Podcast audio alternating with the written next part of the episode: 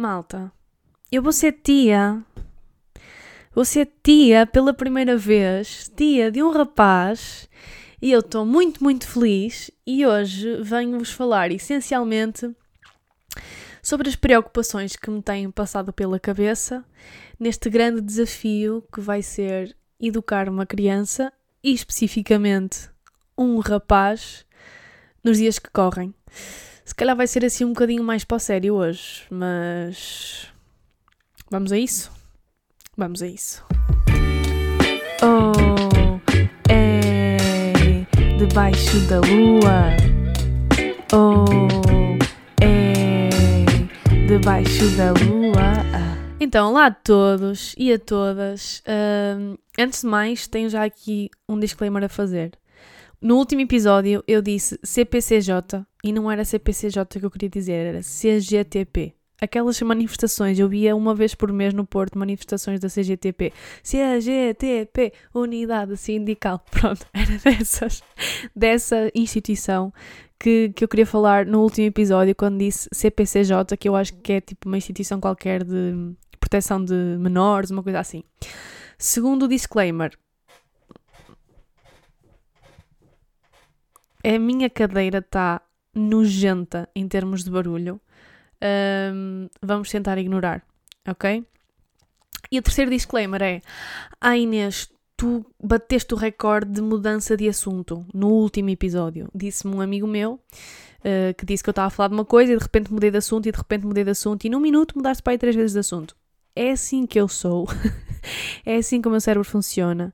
E eu sei que às vezes pode ser difícil uh, entender o meu raciocínio, mas eu vou tentar uh, ser o mais organizada possível e tentar ao máximo acompanhar uh, a anarquia que muitas vezes é a minha cabeça, ok? Posto isto, olá a todos e a todas, muito bem-vindos e bem-vindas ao quinto episódio do Debaixo da Lua. Espero que vocês tenham uma boa segunda-feira um, e uma boa semana também. Obrigada por estarem aqui mais uma vez a, a ouvir-me, uh, a ouvir este áudio unilateral. E, um, e pronto, hoje vou-vos falar então, como disse no início do episódio, sobre, sobre isto de, de ser tia, que eu nunca fui, portanto eu não vos vou falar propriamente do que é ser tia, porque eu ainda não passei por essa experiência, mas sobre hum, o que me tem passado pela cabeça, também algumas conversas que eu já tive com, com a minha irmã. Eh, sobre isto de, do desafio que vai ser, um desafio, acredito eu, muito bonito e muito difícil uh, de educar uma criança. E uh, eu acho que vai ser um desafio para, para toda a família, porque vai ser a primeira vez que nós vamos ter um rapaz na família. Nós somos duas raparigas e eu já vou falar um bocadinho mais disto à frente, mas claramente que se educa de forma diferente um rapaz e uma, e uma rapariga, um, tanto para o bom como o mal. E eu hoje decidi até estruturar bastante bem este episódio porque eu tenho aqui uma série de coisas que eu quero dizer. São assuntos sérios um, e eu não quero deixar, não quero esquecer-me de nada e também não quero que, que isto dê asa mal, a maus entendidos, até porque o meu podcast é sobre a minha opinião, as minhas vivências, uh, sei lá, a, a, minha perspectiva das coisas e aquilo em que eu acredito. Muitas das coisas que eu vou falar aqui não é só uma questão de opinião, porque quando nós estamos a falar de direitos humanos ou, ou neste caso, da violação desses, desses direitos, deixa de, de, de, ser uma opinião para passar a ser um facto, uh, um triste facto neste caso. Então, Vai ser assim um episódio um bocado mais, mais sério, mas eu vou tentar fazer com que ele seja em simultâneo também leve e, uh, e que possamos todos uh, refletir aqui em conjunto sobre uma série de tópicos que eu já discuti várias vezes, lá está, com a minha irmã, com a minha família, com alguns amigos meus também. Já escrevi sobre isto, inclusivamente, tanto no meu blog como no meu Instagram. Por isso é, é, é um assunto que eu gosto de, de refletir, porque eu sou uma pessoa que pensa muito nas, nas gerações futuras.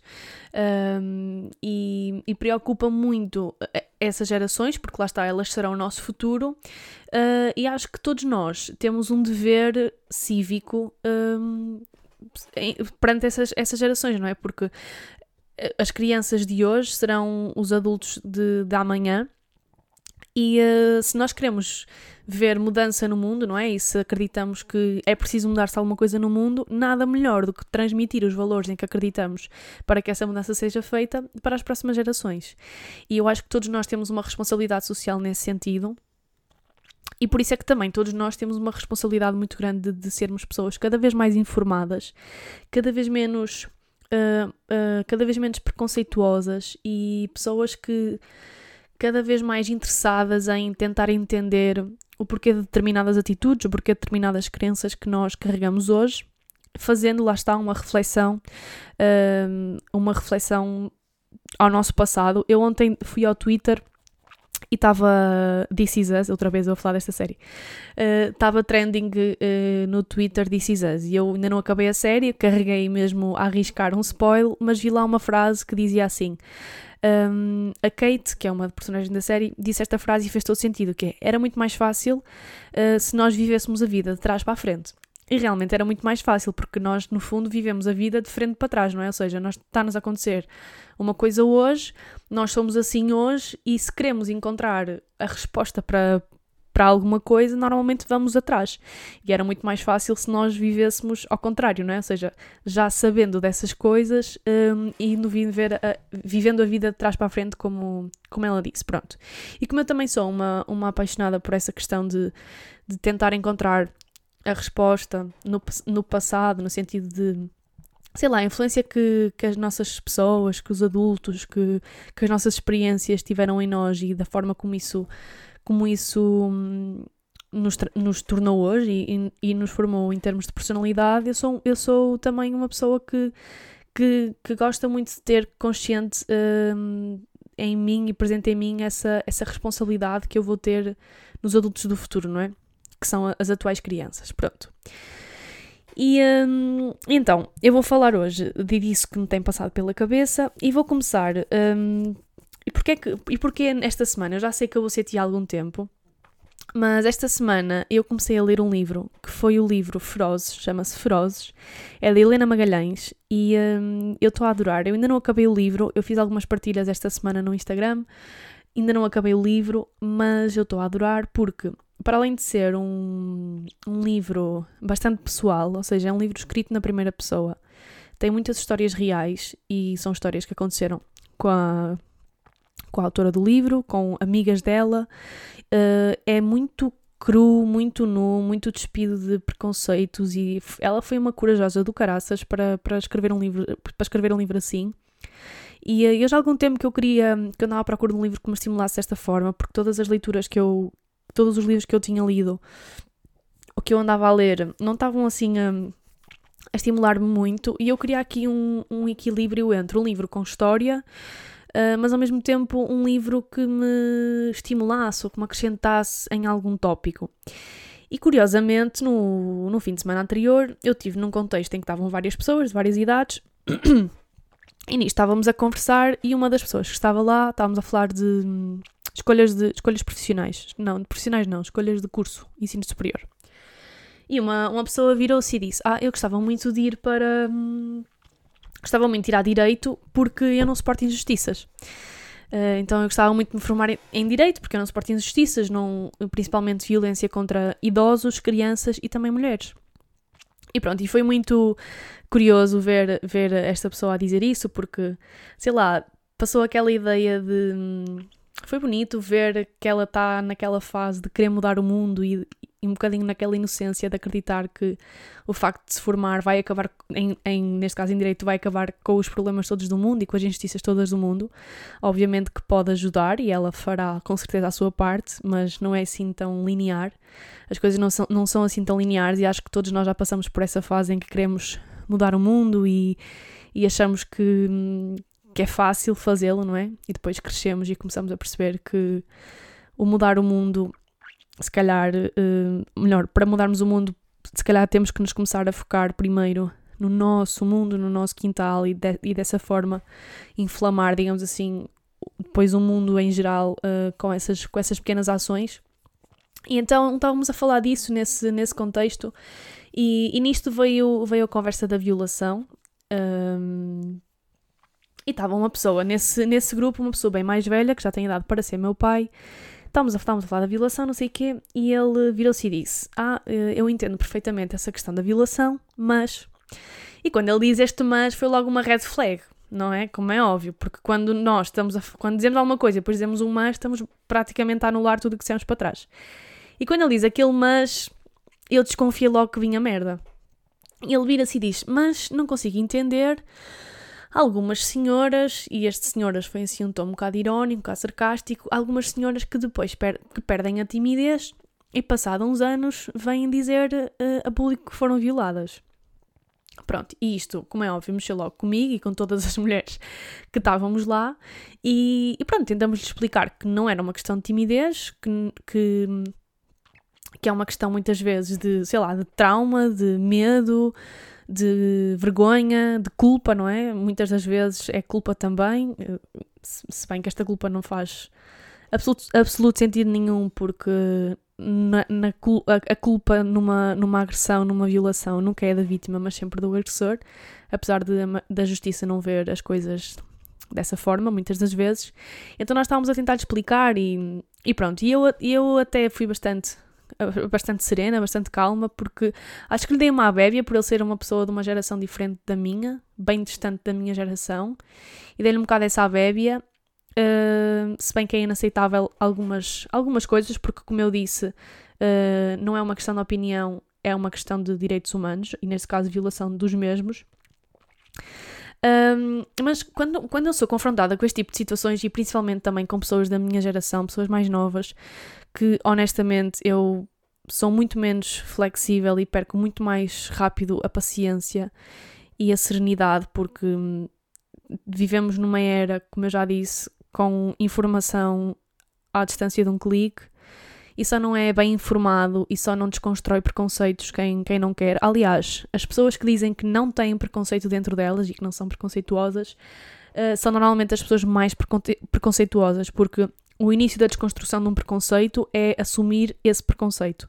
E se uma pessoa diz que não é preconceituosa, ou se diz cenas do género, ai, ah, eu estou a dizer isto, mas não é porque eu sou uh, preconceituosa, ou porque, eu, ou porque eu tenho alguma coisa contra. Então, se não tens nada contra, um, o que disseste anteriormente não acrescentou rigorosamente nada, escusavas ter dito, não é? Ou seja, comprovam de certa forma aí o preconceito.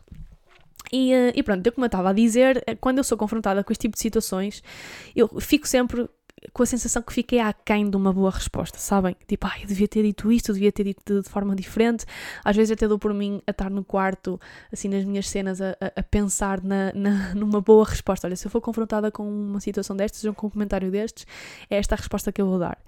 Porque, porque realmente há pessoas que precisam ser postas no lugar e, e, e há coisas que nós dizemos que podem mesmo tipo, transformar, destruir uma vida. E, um, e também é disso que eu venho aqui falar muito a pensar no meu sobrinho que vai nascer, mas também a pensar numa geração e em todas as pessoas do mundo que muitas das vezes se veem com as suas liberdades completamente limitadas por causa de, de, destas palavras destas pessoas super mal resolvidas, super mal informadas, preconceituosas e que e que, e que lá está, têm dores por resolver na vida delas e acabam depois por, por por uh, depositar essas dores uh, na vida alheia. Eu acho isso uma tremenda injustiça e então por isso também eu acho que fico sempre um bocado aquém da resposta que eu devia dar para pôr essa pessoa no lugar e para educar essa pessoa. Se bem que este, que este educar pode parecer um bocado, um bocado presunçoso, não é?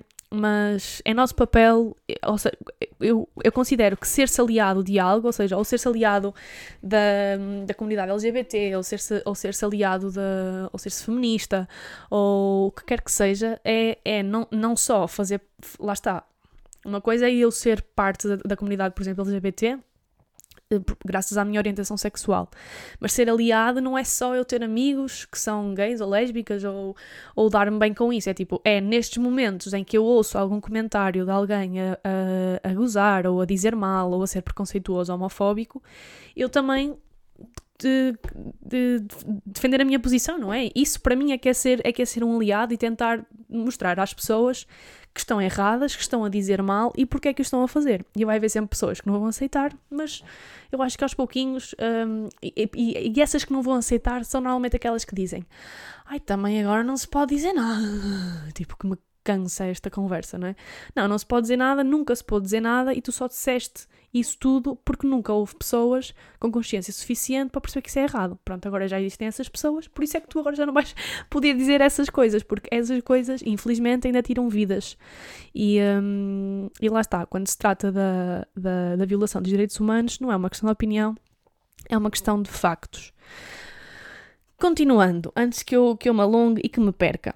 Pronto, tive esta situação, fiquei com a sensação que, que, que fiquei um bocado aquém daquilo que podia ter dito, e no dia a seguir, curiosamente, fui à FNAC e procurei um livro e encontrei este livro de Helena Magalhães, que já, já, já, já tinha visto pessoas a recomendar, uh, já seguia o trabalho dela no, nas redes sociais e, uh, e, então decidi comprar. E foi uma grande surpresa, porque já falei do livro, não é? É um livro muito pessoal que fala muito daquilo que é ser mulher nos dias de hoje. Ela conta histórias que reavivaram muitas memórias minhas e que, de certa forma. Desculpem, acabei de almoçar. e que, de certa forma, eu acabei por normalizar por ser mulher, pela minha condição de ser mulher. E eu, por ser mulher, já. Eu lembro-me que ano passado houve uma trend no nas redes sociais que era aquela baixa um dedo se já não sei o quê, baixa um dedo se já não sei o quê, pronto. E eu baixei nove dedos, só não baixei o décimo dedo porque felizmente uh, nunca fui violada. Mas todos os outros dedos eu baixei, tipo, baixa um dedo se, se já se roçaram em ti numa discoteca, baixa um dedo se já foste assediada na rua, baixa um dedo se já se masturbaram à tua frente, uh, baixa um dedo se já, já hum, sei lá, se já foste assediada no trabalho, e todas estas coisas já me aconteceram. E aconteceram numa fase em que eu era ainda muito imatura, ainda não tinha muito bem noção da realidade, e, e também já me aconteceram em fases em que eu sou mais madura, mas, mas, mas agi de forma completamente diferente e tive consciência de que me estava a acontecer, mas muitas delas eu não, não tive consciência de que me estava a acontecer. Então este livro reviveu-me algumas memórias e deu-me ainda mais ganas de voltar a, a despertar em mim esta vontade de de, de, ser feminista, que é o que eu sou, que me considero, mas acima de tudo de, de voltar a ter esta gana de defender as mulheres, no sentido de transmitir cada vez mais esta mensagem que não é preciso. Um, nós, nós estamos fartas de sermos protegidas e estamos fartas que nos defendam, estamos exaustas dessa conversa, nós queremos é que nos respeitem. E, um, e, e esta, esta questão de não defender a mulher, mas de respeitar a mulher, parte muito da educação que nós damos às nossas crianças. E se vocês pensarem, a educação que se dá a uma rapariga é muito diferente da educação que se dá a um rapaz. Um, e como eu disse, acho que disse no início do episódio, isto para o bem e para o mal, não é? Ou seja, uma mulher, uma rapariga é sempre educada a ser mais calma, mais feminina, a não dar trabalho, Uh, depois, mais tarde, crescemos e somos, a, e somos educadas a não vestir roupa tão justa, porque senão os rapazes vão se meter connosco. Depois, mais tarde, somos ensinadas a ter cuidado para sair à noite, nunca sair sozinha. Ou seja, nós somos ensinadas sempre no sentido de nos protegermos da opressão. E um rapaz não é educado desta forma. O rapaz é educado para ser forte, é educado para hum, quantas mais namoradas, não é? Quantas namoradas tens? Esta pergunta que me mete um nojo, que também daqui a bocado já vou falar dela. Pronto, quantas, quantas mais namoradas melhor. Um, pá, na fase da adolescência, aquela. aquela não é? Aquela. Que até, como é que se diz? Ah, pá, aquela questão do do, do mauzão, não é? Do, do rapaz que, que tem o mais bonitão, que tem as, as raparigas todas a cair aos pés dele e ele, no fundo, é um, é um grandíssimo otário, mas é, é um campeão, não é? Porque, ou seja, é sempre. No, é, aqui, há aqui uma discrepância muito grande nesta questão do, da educação do, de uma rapariga e de um rapaz. E eu sou rapariga, não é? E, uh, e eu sinto que ao longo da minha vida fui sentindo muito este preconceito Sim, fui educada para ser uma rapariga mais, mais calma, mais não sei o quê, mas infelizmente eu, por exemplo, a questão de ser mais feminina, eu era uma autêntica, como se diz Maria Rapaz, não é? Que não é bem Maria Rapaz, porque isto estamos a dizer que é uma rapariga rapaz e não, é só uma rapariga que não é tão feminina. Portanto, uh, mas usei só aqui esta expressão só para vocês terem noção daquilo que eu estou a dizer. Ou seja, eu era aquela rapariga que jogava a bola os intervalos todos, andava sempre com rapazes eu ia ao shopping e enquanto que a minha irmã ia para a Berska, eu ia para a Sport Zone e fazia birras porque queria comprar a Total 90, uma Total 90, que era uma bola de, de futebol. Um, eu andava em todos os desportos, um, eu andava sempre de sapatilhas e muitas das vezes eram sapatilhas de pavilhão, tipo de futsal.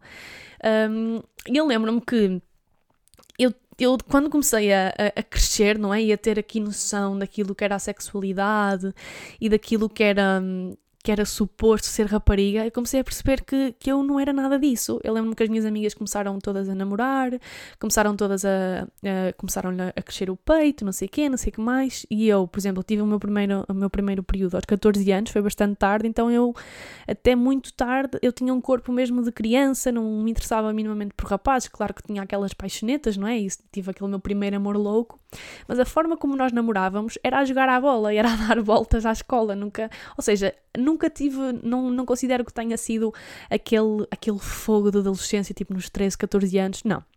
Eu não era assim, era uma, uma rapariga que, como eu vos disse, vestia muito mais, muito mais a rapaz, vá, vamos, vamos usar aqui esta expressão que, que já disse que, que odeio, mas é só para ser mais fácil de, de explicar. E, um, e quando eu comecei a crescer, efetivamente comecei a, comecei a ver mudanças no meu corpo, depois na altura do secundário, sinto que já, já, já comecei a, a a vestir-me de... Mas isto sempre de acordo com aquilo que eu me sentia bem, ou seja, comecei a sentir-me a vestir mais dentro dos padrões, entre aspas, mas não porque, porque foi uma, uma coisa muito, muito imposta. Esta questão do preconceito, uh, eu sou de um sítio muito pequeno e aqui não, não, existe, não existia homossexualidade. E eu lembro-me que a primeira pessoa a assumir-se como homossexual, lembro perfeitamente de quem foi, da pessoa que foi, e na altura foi um falatório do Caraças. E quando eu entrei para a faculdade, formei-me na Faculdade de Desporto e, eh, como vocês sabem, existe um estigma gigante em equipas femininas. Uh, e também existe um estigma muito grande da minha faculdade, da Faculdade de Desporto. Eu lembro-me uma vez estar na, na, na, queima e estar com a, minha, com a camisola da minha faculdade e dizer Faculdade de Desporto e de, um, e de uns gajos passarem por nós e dizerem é, é, Faculdade das Lésbicas, não sei o que, não sei o que mais. E de levar aquilo como uma ofensa. Eu lembro-me que eu jogava futebol, eu adorava jogar futebol. Isto eu acho que nunca admiti a ninguém, estou a admitir pela primeira vez aqui no podcast.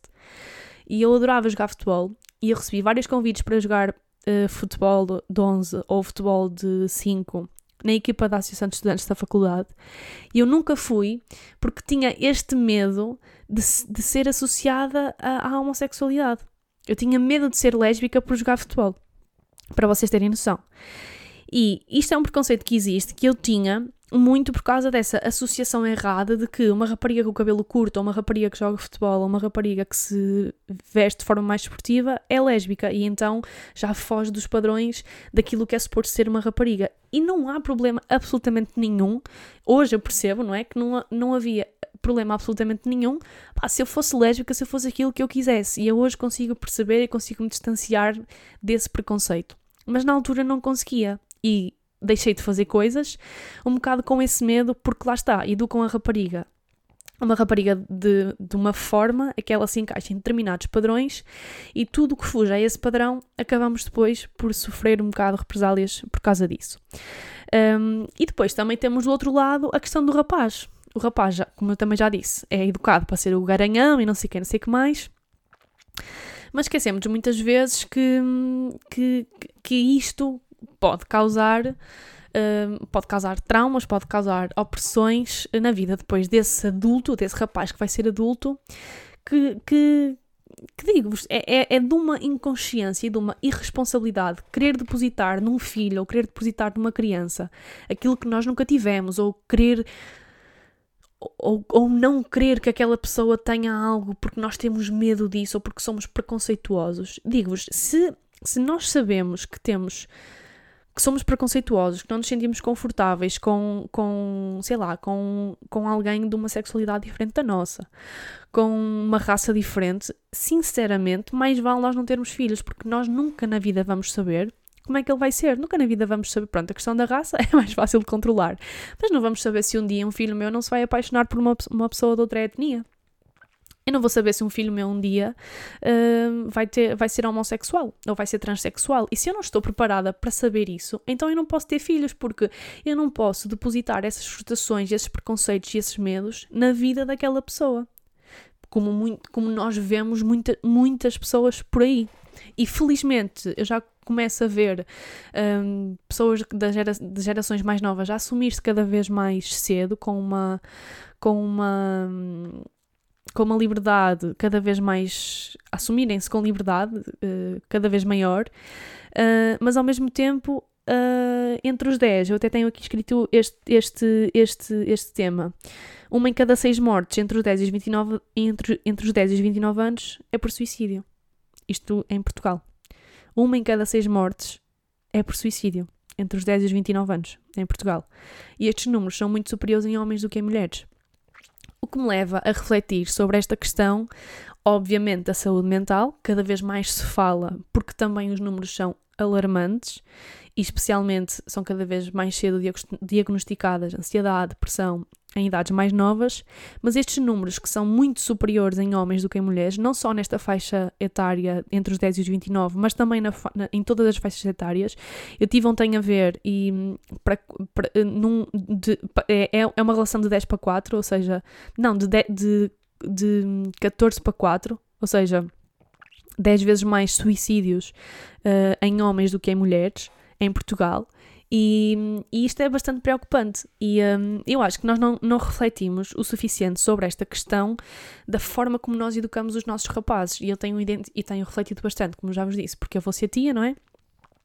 Mas eu acho que é importante refletirmos todos juntos. E o papel do feminismo nisto tudo. E esta questão aqui do feminismo, muitas pessoas pá, um, acham que o feminismo, pessoas desinformadas, como é óbvio, não é?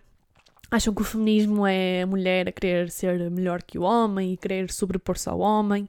E efetivamente há mulheres assim, mas não são mulheres feministas. Isto é o, o feminismo. E é um, há uma grande diferença entre feminismo e feminismo. O feminismo é esta ideia estúpida de que a mulher tem que ser superior ao homem. O feminismo é aquilo que, se existisse no mundo, o mundo seria um lugar muito mais agradável, que é esta questão da igualdade entre homem e mulher que ia não só, e eu quero que, que, que isto, eu gostava que toda a gente entendesse isto, que é a questão do feminismo ia ser não só muito bom para a mulher, porque é óbvio que nós uh, não somos uh, privilegiadas em, muitas, em muitos aspectos por causa da desigualdade e por causa da, da sociedade machista que, e patriarcal que todos nós temos, não é? Mas a questão do feminismo não é boa só para a mulher, mas é também muito boa para os homens. E ia proteger muitos homens e muitos rapazes e muitos meninos de determinados comentários e determinadas merdas que eles têm que ouvir, que depois, mais tarde, são forma formatados, lá está, para esses padrões e que mais tarde são, lá está, os homens uh, oprimidos, frustrados, que eventualmente irão depois depositar essas frustrações e essas, e essas, e essas opressões e esses medos e essas coisas todas em filhos, sobrinhos, primos, alunos, o que quer que seja. E, e que tipo de expressões, de expressões é que são estas? E vamos tentar aqui desconstruir um bocado algumas destas expressões. Por exemplo, a questão de que, de que quem chora são as meninas, não é? Vês um rapaz a chorar, ai, não podes chorar porque quem chora são as meninas. Ou seja, logo aqui é tipo, quem chora são as meninas, portanto, um rapaz não pode ser uma menina, não é? Porquê? Porque a menina é inferior ao menino. Lá está. Aqui a, a, a, o pensamento machista é em grande, não é? Ou seja, se, se, não chores porque quem chora são as meninas, ou seja, não podes chorar, não podes ser uma menina, porque um homem é melhor do que uma mulher, um menino é superior a uma menina, não pode chorar. E aqui o que é que a pessoa, o que é que o menino faz? Reprime os sentimentos, reprime as emoções. Um dia mais tarde tem problemas, tem coisas a acontecer na vida dele, não fala, não chora, não faz terapia e chega a um ponto em que muitas das vezes acaba por acabar com a própria vida. E isto nos casos mais extremos, mas como eu vos disse, os números são alarmantes na, na no género masculino. Esta, esta é, um, é, uma das expressões que nós mais ouvimos. Depois, quantas namoradas? Eu já falei desta há bocado e eu deixei esta agora aqui mais para a frente porque eu gostava mesmo de desconstruir esta, esta pergunta. É assim, quando nós vemos uma rapariga, a primeira coisa que lhe perguntamos não é quantos namorados é que tu tens? Quando muito perguntamos se, já tem namorado, e muitas das vezes nós ouvimos os pais a dizer: Ah, ela ainda não tem idade para isso, ainda não tem idade para namorar. Do outro lado, quando temos um rapaz, das primeiras perguntas que fazemos é quantas nam e namorado? Ai, tu és muito bonito. Ai, que lindo, não sei o quê, deves ter muitas atrás de ti. Quantas namoradas é que tu já tens? Red flag.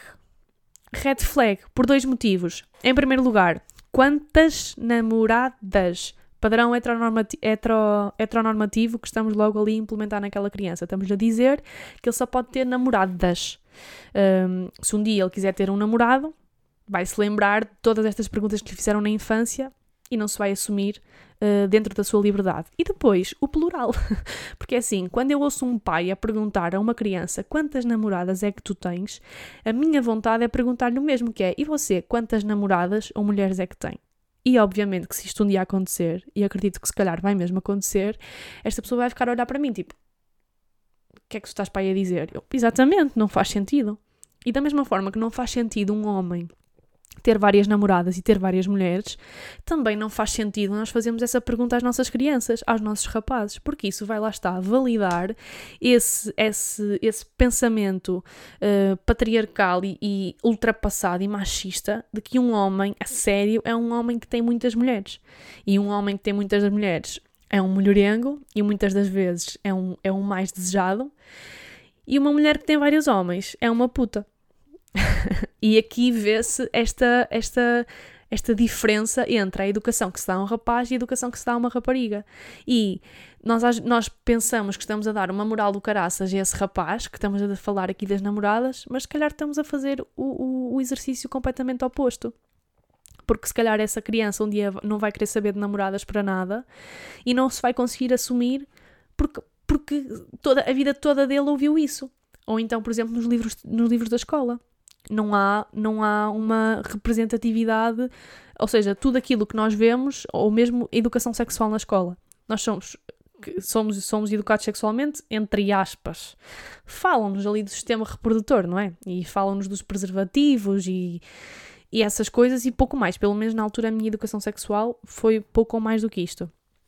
Mas uh, o, o, padrão, o exemplo que nós damos é sempre de uma relação uh, heterossexual, não, numa, não de uma relação homossexual. E obviamente, uma criança ouve isto desde o início, quantas namoradas, ouve estas questões e não sei quê, não sei quê, não sei que mais. Depois vai para o livro da escola.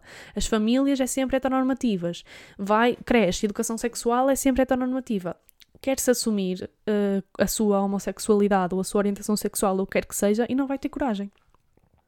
E eu estou a falar disto e sei e falo com conhecimento de causa porque tenho pessoas muito próximas de mim que, por exemplo, só se assumiram aos 25 anos e durante 25 anos, ou durante 20 anos, ou durante 10 anos, não interessa, durante a altura em que essa pessoa soube dentro dela o que era, viveu numa repressão e numa opressão profunda que lhe trouxe muita infelicidade, que lhe trouxe muita ansiedade. Um, isto não é fixe. E se nós não somos capazes de ultrapassar os nossos preconceitos, também não podemos ser injustos ao ponto de os depositar na vida de um inocente, de uma pessoa inocente. Um, porque o que nós vamos estar a fazer, lá está, é, é estar a, a, criar trauma, a criar dor, a criar medo nessa pessoa. E esses vão ser os nossos adultos do futuro. E nós, no futuro, queremos adultos que entendam cada vez mais que é, é preciso empatia, é preciso amor, é preciso liberdade, é preciso feminismo, que é para não só para proteger as raparigas, mas para proteger os rapazes, também os rapazes. Porque fala-se muito pouco desta questão da masculinidade tóxica, mas nós, quando estamos a, a, a, transmitir esse tipo de mensagem, é isso que nós estamos a fazer. É estamos a, a, educar uma criança com base nesta masculinidade tóxica que apenas serve uma percentagem daquilo que é ser homem. Porque também há aquela questão de o padrão daquilo que é ser um homem, não é? Tem é que ser homem. O que é que é ser homem? Eu faço-vos esta pergunta: o que é que é ser homem? Há, um, há, um, há inclusivamente uma música do Tiago York que eu aconselho toda a gente a ouvir. Eu estou aqui a procurar no Google. Tiago York. Masculinidade. Uh, e a letra diz assim: ele tem aqui uma, uma parte em que diz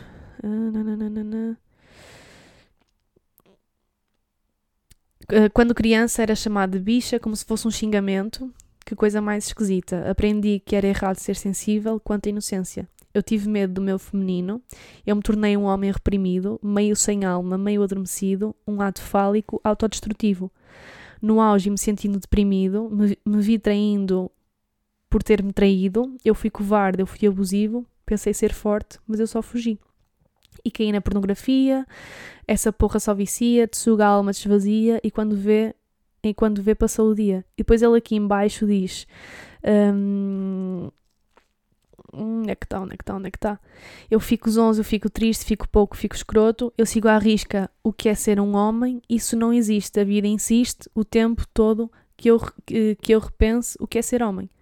O que é ser homem, o que é ser homem, há tantos e tantos e tantos e tantos e tantos possíveis homens, e, e, e isto vem um bocadinho aqui ao encontro que eu estou a dizer, não é? O que é que é ser homem? Como ele diz aqui, há tantos e tantos e tantos possíveis homens no mundo que nós não podemos. Uh, não podemos ser obtusos e não podemos ter duas palas nos olhos e achar ser homem é isto, é naquilo que eu acredito. E a partir daí é isso que está assente e tudo o que fuja deste padrão, tudo o que fuja desta crença é errado. E isso é a pior coisa que se pode fazer, é tipo o maior sinal de ignorância. Honestamente, é o maior sinal de ignorância. É pessoas que acreditam que, um, que só por ser um ponto de vista diferente da delas já é errado. E mais uma vez digo, esta é a minha opinião e vocês podem ter uma opinião, vocês podem ter uma opinião diferente. Mas quando se trata da violação dos direitos humanos, não é uma questão de opinião. Tem de separar de ser uma opinião. Quando se diz que ah, tudo agora é racismo, ou quando se diz que ah, agora as mulheres também é, é agora queixam-se de tudo, ou quando se diz, ai, agora eles também querem ser tudo, agora elas querem todas ser homens, os homens querem ser todas mulheres. Tipo, quando, quando, quando há esse tipo de comentários, não é só uma questão da opinião. É uma questão de estás a violar um dos, um dos direitos humanos fundamentais. E um, eu acho que nós temos todos uma grande responsabilidade neste sentido. E, um, e quando nós virmos estas, estas. Quando ouvirmos estas expressões, ou quando. Sei lá, quando tivermos e mesmo quando dermos por nós a querer dizer este tipo de expressões, é importante parar e refletir e perceber que não, não é por aí, não vai, não vai ser por aí que nós vamos tornar um, essa criança mais livre, mais empática, mais com, com mais sentido de aceitação dela mesma e também do próximo, porque quando nós não nos aceitamos a nós mesmos, normalmente temos muita dificuldade em aceitar o outro. E por isso mesmo é que também a maior parte destas pessoas que têm este tipo de mentalidade fechada são pessoas que estão muito más com elas mesmas, estão muito mal resolvidas, foram também provavelmente muito oprimidas no passado e hoje são adultos completamente frustrados que depois acabam por, lá está, projetar todas essas frustrações em filhos. Quando eu ouço pessoas a dizer um dia que eu tiver um filho. Eu, eu, já, eu já ouvi isto e acho que vocês também já ouviram, e se não ouviram, ainda bem, mas eu já ouvi uh, coisas como eu prefiro ter um filho paneleiro do que um filho. Desculpem, eu prefiro ter um filho drogado do que um filho paneleiro. E isto não cabe na cabeça de absolutamente ninguém. Há pessoas que vão ter um filho e preocupam-se mais com o facto dele, dele ser gay ou não do que, do que propriamente se ele vai ser saudável, se ele vai ter saúde. Um, e isto, isto, isto não é assunto, isto para mim não faz absolutamente sentido nenhum. Não faz absolutamente sentido nenhum na minha cabeça. Um, e isto lá está, comprova o preconceito dessa pessoa e comprova o quão oprimida vai ser aquela criança. E porque lá está, porque a pior coisa que podem fazer a um homem é ter um filho que goste de homens, não é? Ou é ter um filho que de repente uh, é transexual e fez a transição de homem para mulher. Porque não, e, e onde é que está a base disto tudo? O machismo, o patriarcado, não é? Porque um homem virar mulher é estar a cuspir naquilo que é o melhor que existe neste mundo, que é ser homem. Está a trocar ser homem por ser mulher. E como uma mulher é inferior ao homem, é um pesadelo. Um, pronto, acho que, sei lá, acho que era isto que eu tinha hoje aqui para dizer. Já estou aqui em 38 minutos, já vou aqui bem soltinho. Uh, e, e, é isto. Uh, sim, penso muito sobre estas questões, sou muito, sou cada vez mais uh, atenta a este tipo de situações. Tive há pouco tempo uma situação de uma pessoa mais nova que eu que veio ter comigo e eu senti que essa pessoa tinha alguma coisa para me contar e, e disse-me estou apaixonado pela primeira vez. Essa pessoa disse-me isso, que estava apaixonada pela primeira vez. E a minha pergunta não foi quem é que é ele ou quem é que é ela. Não é? Porque tanto podia ser um ele como podia ser um ela. E imaginem que era um ele e eu dizia ela. Já estava mais uma vez a massacrar aquela crença da, naquela pessoa de que só pode ser um ela. Então o que eu disse foi quem é que é essa pessoa? E pessoa tanto pode ser um ele como pode ser um ela, e eu sou cada vez mais como eu procuro cada vez mais isso na minha vida, de ser uma pessoa livre, de consciência, de ser uma pessoa mais empática, que, que, se quer cada vez mais aceitar, que se quer cada vez mais descobrir e também quer também para poder aceitar o outro e para poder dar a oportunidade de descobrir o outro, um, eu gostava muito que a sociedade fosse mais assim, fosse mais feminista para este, para equilibrar aqui os polos, porque não é só o, o, o machismo, uh, melhor, uh, não, a falta de feminismo não mata só mulheres, mas também mata homens nesta, nesta, nesta balança da, da masculinidade tóxica que, que faz com que, lá está, que, imaginem, numa situação, e depois isto reflete-se em tantas situações na vida adulta. Por exemplo, o homem não chora, não é? Eu vi o meu pai chorar uma vez na vida. Uh, numa situação de luto, há, há, alguém morre na família, cai sempre sobre o homem a questão de tratar de tudo, de, de não, ele nem sequer tem hipótese quase de sofrer, quase de fazer o seu luto, porque ele tem que ser o homem da família e agora ele é que tem que. Ok, uh, porque não serem todos o homem da família, serem todos a mulher da família e chorarem todos juntos e, e viverem todos juntos o luto de forma aberta? Vai custar muito menos para, para todas as pessoas e o homem não tem que levar também com, com essa pressão, não é? Ou seja, eu acho que, que isto é um tipo de reflexão que eu já tenho feito ao longo da minha vida. Uh, eu já escrevi um, um texto sobre isto, chama-se Masculinidade Tóxica. Está disponível no meu, no meu site, na, no separador do blog. Basta vocês andarem um bocadinho para baixo e vão lá ver o, este texto. E, um, e acho que está mesmo na altura de nós começarmos a refletir sobre as coisas que, que dizemos, sobre a, a, a responsabilidade que nós temos nas gerações futuras. E eu estou muito entusiasmada para, para o nascimento do meu sobrinho, porque eu acho que lá está, vai ser vai ser tão mágico poder ver uma criança crescer e, e poder fazer parte da formação daquela pessoa um, e também de certa forma o poder, sei lá, não sei, tipo proteger neste sentido, ou seja, ele saber que tem aqui uma aliada para aquilo, para o, que der e vier, seja ele o que for, eu só quero é mesmo que lá está, como está sempre a dizer a minha irmã, uh, que ele seja saudável, uh, porque e que esteja tudo bem com ele, pá, o resto é acessório, é, é, é, eu quero ao máximo respeitar a individualidade dele, porque é, é a individualidade, ou seja, é aquilo que nós individualmente somos, que faz deste mundo tão mágico, não é? Tão diferente, tão, que tem tantas infinitas possibilidades. E então eu estou muito entusiasmada com, com o nascimento dele, ainda faltam uns mesitos.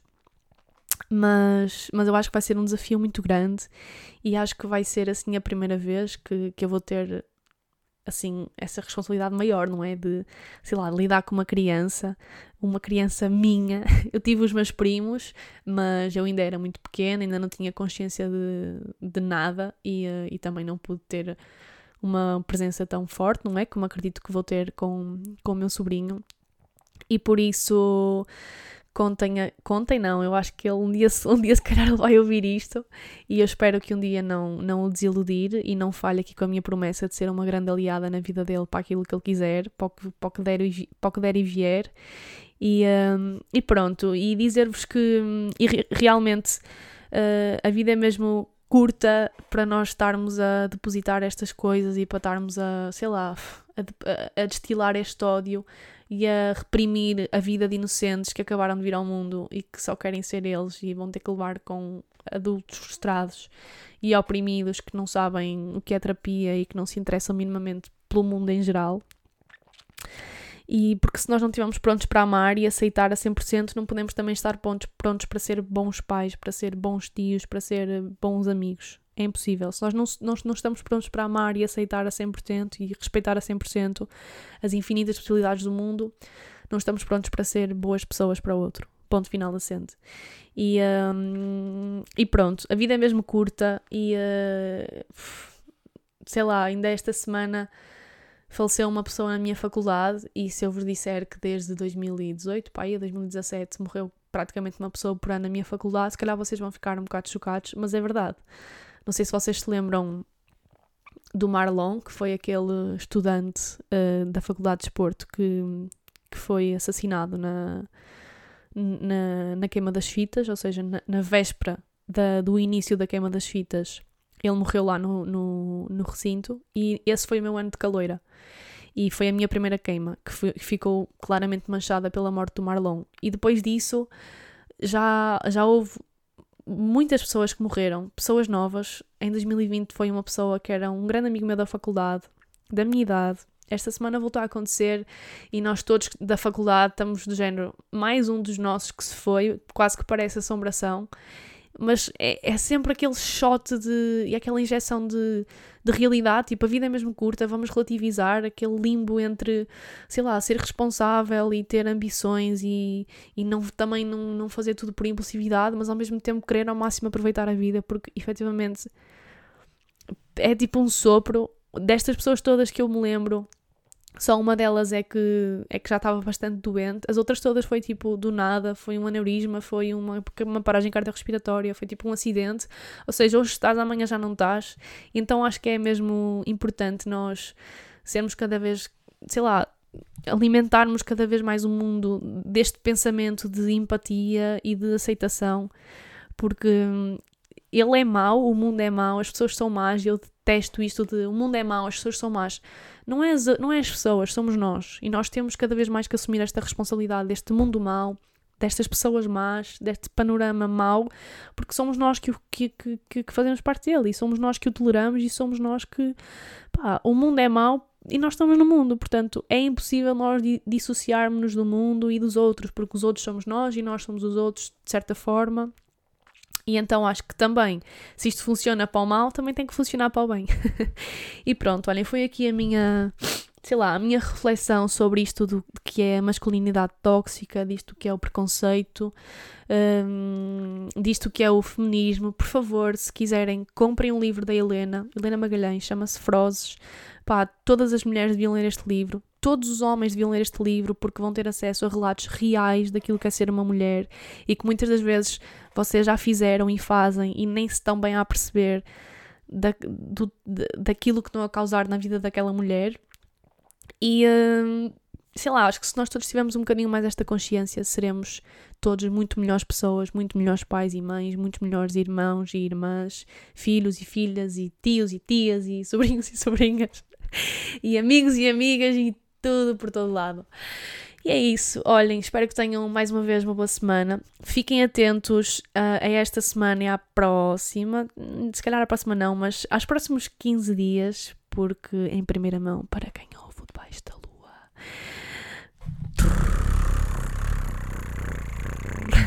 Tambores. Vou lançar merchandise. Vou fazer merch da minha página. Ainda não vou dizer o que é mas está quase quase. Só vos tenho a dizer que as peças estão mesmo lindas, estão mesmo fofas. Vai ser edição limitada, as peças vão ser numeradas.